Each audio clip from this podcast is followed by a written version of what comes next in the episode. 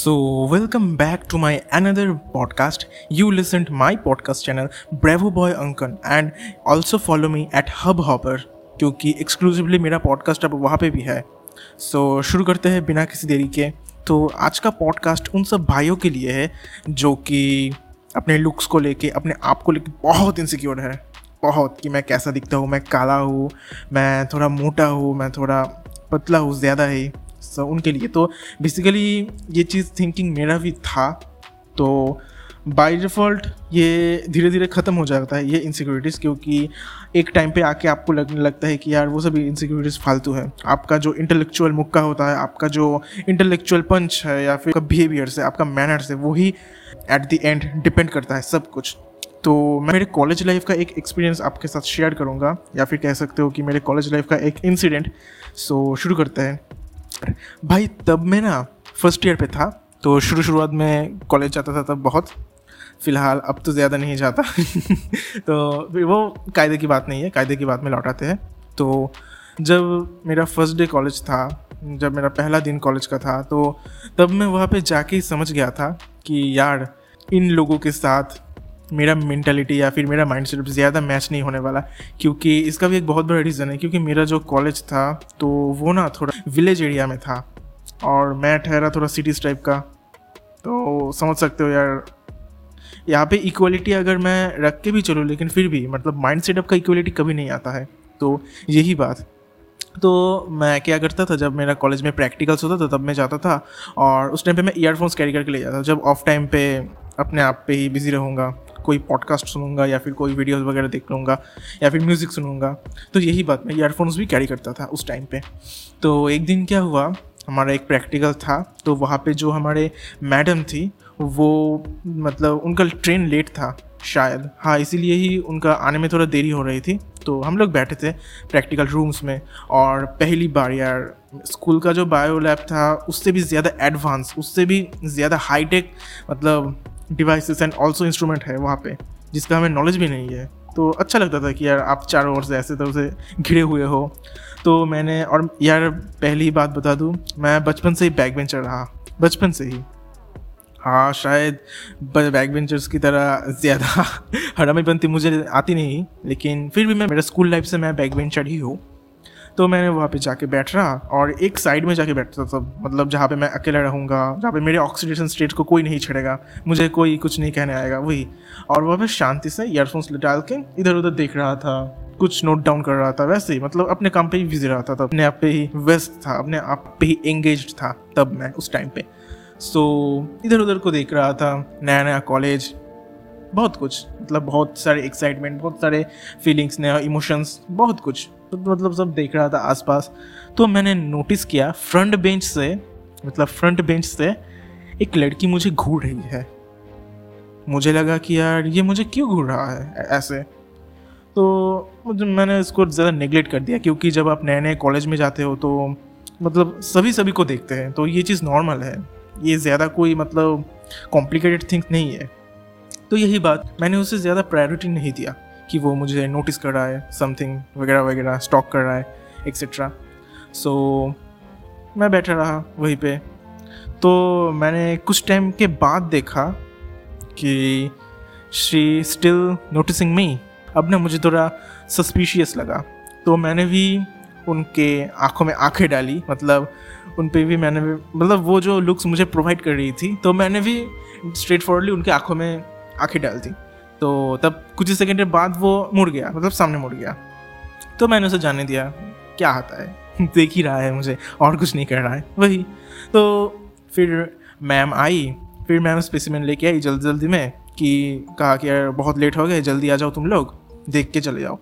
तो by default या फिर बाई फॉर्चून मुझे ये नहीं लग रहा था कि, यार, वो ना मेरे पास एक आके खड़ी रही, और वही आके समझ रही थी। तो मैंने तब भी उसके साथ बात नहीं किया। फिर जब हमारा जो एनालिसिस था तो उसके बाद एनालिसिस हुआ था। उसके बाद भी मतलब मेरे साथ ही थी वो मतलब कोई भी बात नहीं हुई थी। दिखने में तो अच्छी ही थी। मतलब जैसा होता है, एक एवरेज गर्ल एवरेज गर्ल से थोड़ा अच्छी ही थी। तो मेरा फ़र्स्ट दिन एक लड़के के साथ मुलाकात हुई थी तो उसने मेरा नंबर लिया था।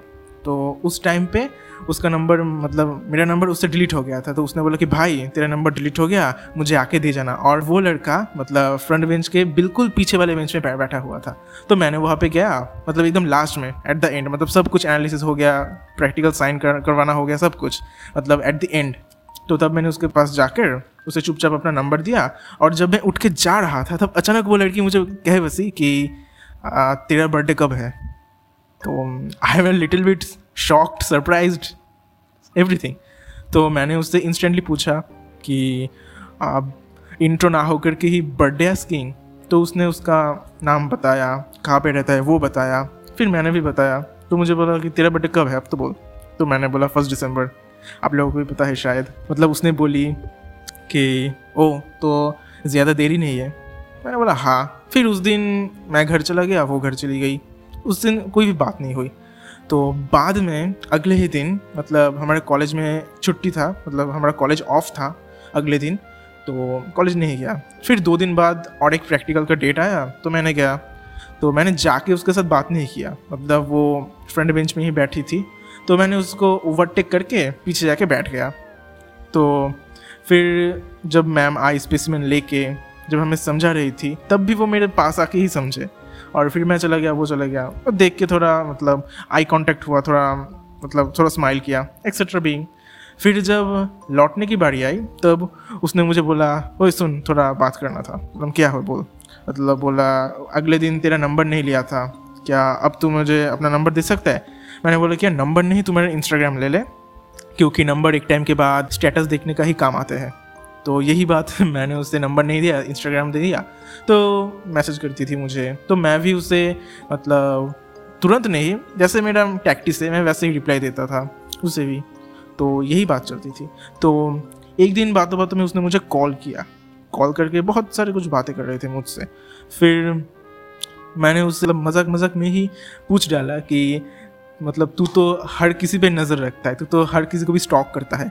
तो उसने इंस्टेंटली उसका रिप्लाई दिया कि नहीं, मैं हर किसी को नहीं स्टॉक किया। मतलब वो मुझे बोल रही थी कि जब तू वहाँ पे अकेले बैठ के कुछ काम कर रहा था तो तू उस टाइम पे बहुत अट्रैक्टिव दिख रहा था, बहुत।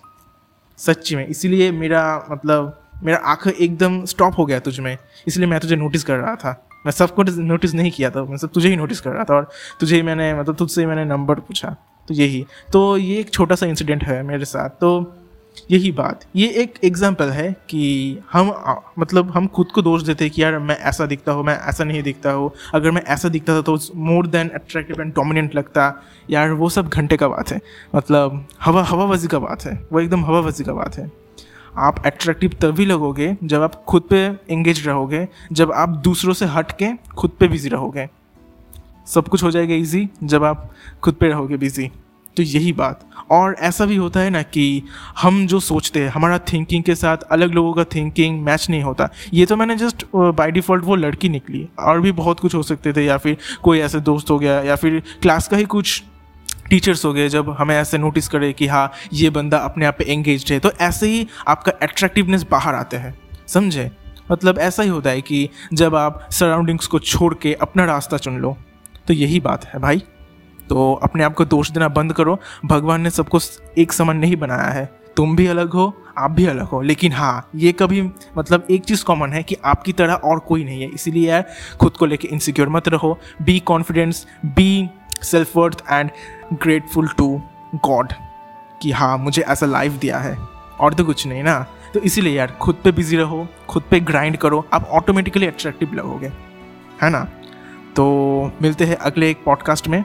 और इतनी देर तक ब्रेवो बॉय को सुनने के लिए धन्यवाद। मैं था Ovik Das. If you listen me at Hubhopper then go YouTube and subscribe my channel Bravo Boy Ankan.